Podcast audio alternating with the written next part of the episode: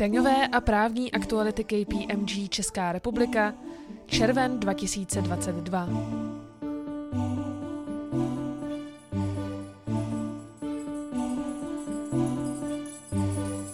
Daňové novinky.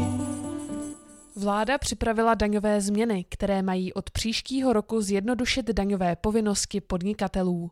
Mezi nejdůležitější návrhy patří zvýšení ročního limitu pro povinnou registraci k DPH z 1 na 2 miliony korun a navýšení limitu ročních příjmů pro vstup do režimu paušální daně. Pro roky 2022 a 2023 by se měl také prodloužit režim mimořádných daňových odpisů.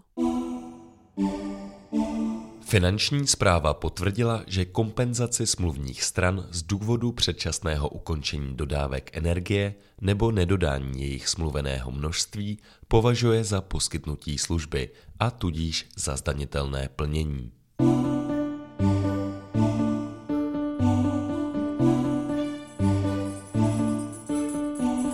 Typy a triky Základní lhůty pro podání přiznání k dani z příjmu za kalendářní rok 2021 již uběhly. Poslední šestiměsíční lhůta, která se vztahuje na podání daňových subjektů s povinným auditem nebo na ta podaná daňovým poradcem, uplyne už 1. července. Co dělat, když nestíháte připravit přiznání v zákonném termínu? Situaci výrazně usnadnila novela daňového řádu platná od loňského roku. Přináší možnosti, jak lhůtu pro podání přiznání prodloužit. Více se dozvíte v našem článku na daňovky.cz.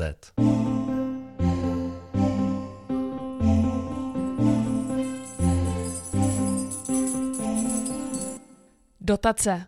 Ministerstvo průmyslu a obchodu vyhlásilo dlouho očekávanou výzvu v oblasti úspor vody v průmyslu. Jde o první výzvu tohoto druhu z Národního plánu obnovy. Podpory se dočkají například investice do filtračních zařízení, snižování netěsností rozvodů vod a zachycení nebo využívání dešťových vod. Žádosti můžete podávat do 30.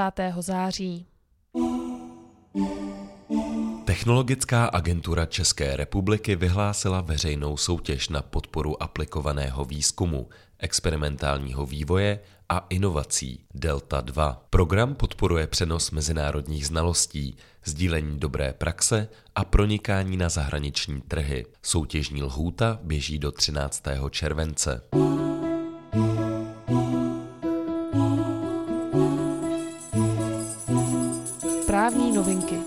Začátku roku platí novela exekučního řádu, která má řešit zejména vícčetné exekuce a změnu práv účastníků řízení.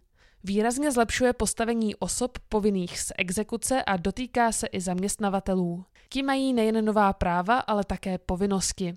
Nově musí například na písemnou žádost sdělit exekutorovi údaje o mzdě, srážkách ze mzdy anebo pracovně právním vztahu se zaměstnancem. Evropská komise vydala nařízení, které upravuje výjimku ze zákazu uzavírání vertikálních dohod.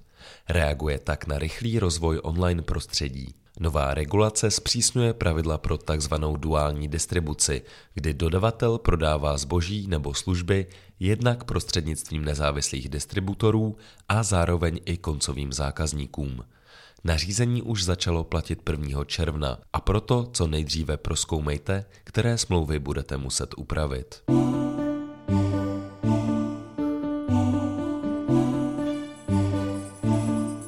Ze světa.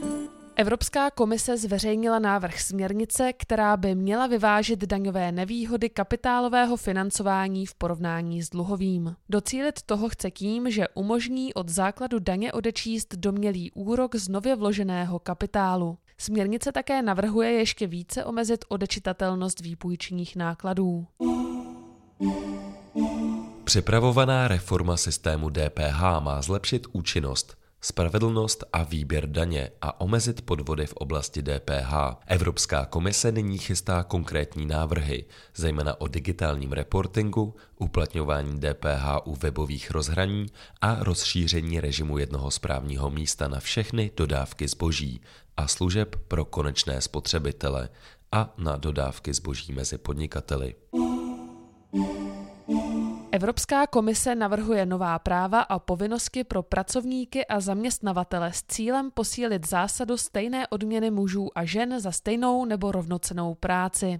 Členské státy budou muset zavést mechanismy, kterými zajistí transparentnost odměňování, například právo zaměstnanců na informace nebo povinný reporting o rozdílech v odměňování žen a mužů.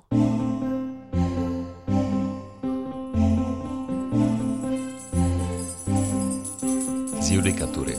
Nejvyšší správní soud dospěl k závěru, že společnost, která organizovala propagační akci, nemá u přijatých subdodavatelských plnění nárok na vrácení DPH na vstupu. Podle soudu totiž šlo o poskytnutí cestovní služby. Pokud pořádáte marketingové, propagační nebo vzdělávací akce, měli byste otázce věnovat pozornost. Vyhnete se tak riziku, že vám správce daně odepře nárok na odpočet DPH z přijatých subdodavatelských plnění a doměří případné sankce.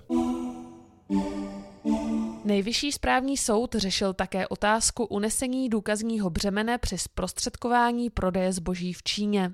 Připustil, že v případě obchodování se zahraničím mohou být v důsledku kulturních odlišností k dispozici jiné důkazní prostředky. Nezbavují ale daňové subjekty povinnosti mít k dispozici dostatečné důkazy, kterými prokážou rozsah zprostředkování a osobu zprostředkovatele.